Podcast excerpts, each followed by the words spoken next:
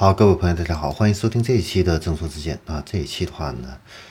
呃，我们要介绍的是小鹏汽车的一个新品啊，是一个智能的机器马。没错，你没有听错啊。当时我看到这个新闻的时候啊，我也怀疑我自己的眼睛是不是看错了。这小鹏汽车怎么会做一个智能机器马啊？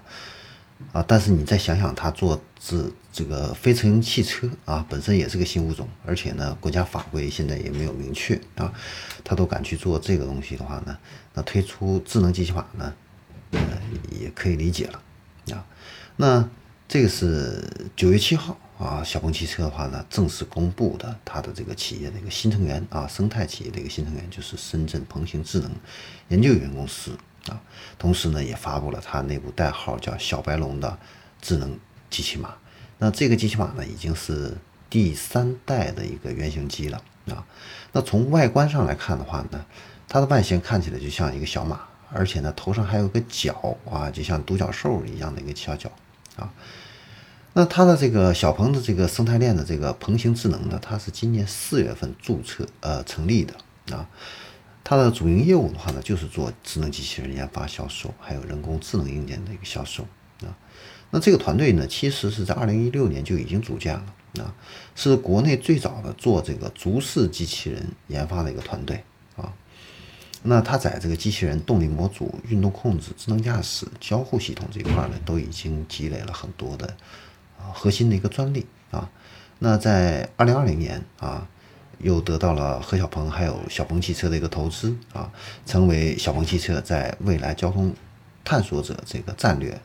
下呢布局的一个生态的一个企业啊。这个公司的话呢，它在深圳、广州、北京、美国的话呢都有研发中心，而且呢还在不断的扩充它的一个研发队伍啊。那小鹏的这样的一个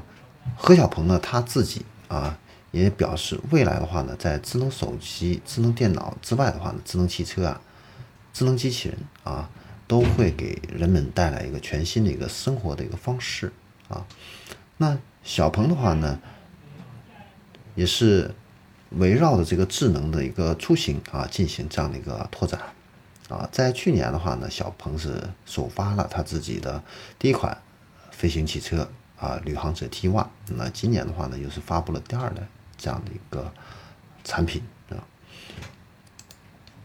那现在的话呢，它又推出了自己全球的首款可以骑乘的这样的一个智能机器马。那这个机器马的话呢，啊，从它的这个机体关节这个设计啊，跟这个普通的这个小马是啊一模一样的啊，然后走路的这个形态的话呢，也都是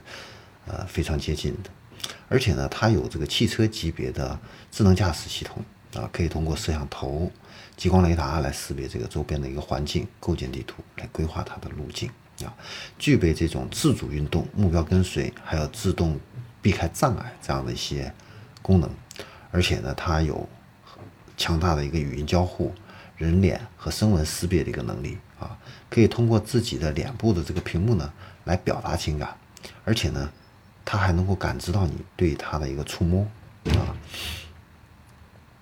也可以呢，跟你呢进行这样的一个语音的一个交互啊，成为你的这样的一个陪伴啊。那这款小马的话呢，啊，目前的一个定位啊是小朋友的啊第第一个智慧的一个交通工具啊。那它不仅仅可以骑人啊，它还有其他的一些配件啊，装装载的一些配件，可以帮你去取货呀，啊，逛街呀，夜跑啊，啊。远足啊，这样的一些时候呢，随时随地的提供这样的一个托运的一个功能，啊，而且呢，这个小马还很智能的一个地方呢，就是它可以自己自主去充电，电量不足的时候啊，它会自己回到充电座上去补充能量啊。那小鹏这个公司的话呢，确实是蛮互联网化的一个公司啊，打造的几款产品都是蛮出人意料的啊。呃，跟马斯克啊，特斯拉这边有所不同啊。但是马斯克的这边的话呢，基本上能够看清楚啊，就是他做这个特斯拉的这个新能源汽车的话呢，只是为他下一步做这个智能机器人的话呢，做这样的一个铺垫啊，来训练他的这个脑神经网络啊，完全通过视觉呢来进行这样的一个自动驾驶啊。那几百这个上百万台的这样的一个特斯拉在这个路上运行，去训练这个神经网络之后的话呢，它下一步它的真正目的是要做机器人的啊，它自己给自己的一个定位也是智能机器人这样的一个公司啊。但是小鹏呢是又做智能的这个无人驾驶这样的一个飞机啊，然后又做这个呃智能的机器马，这个确实哈有点呃让人蛮出意外的啊。跟传统车企确实是走出了一条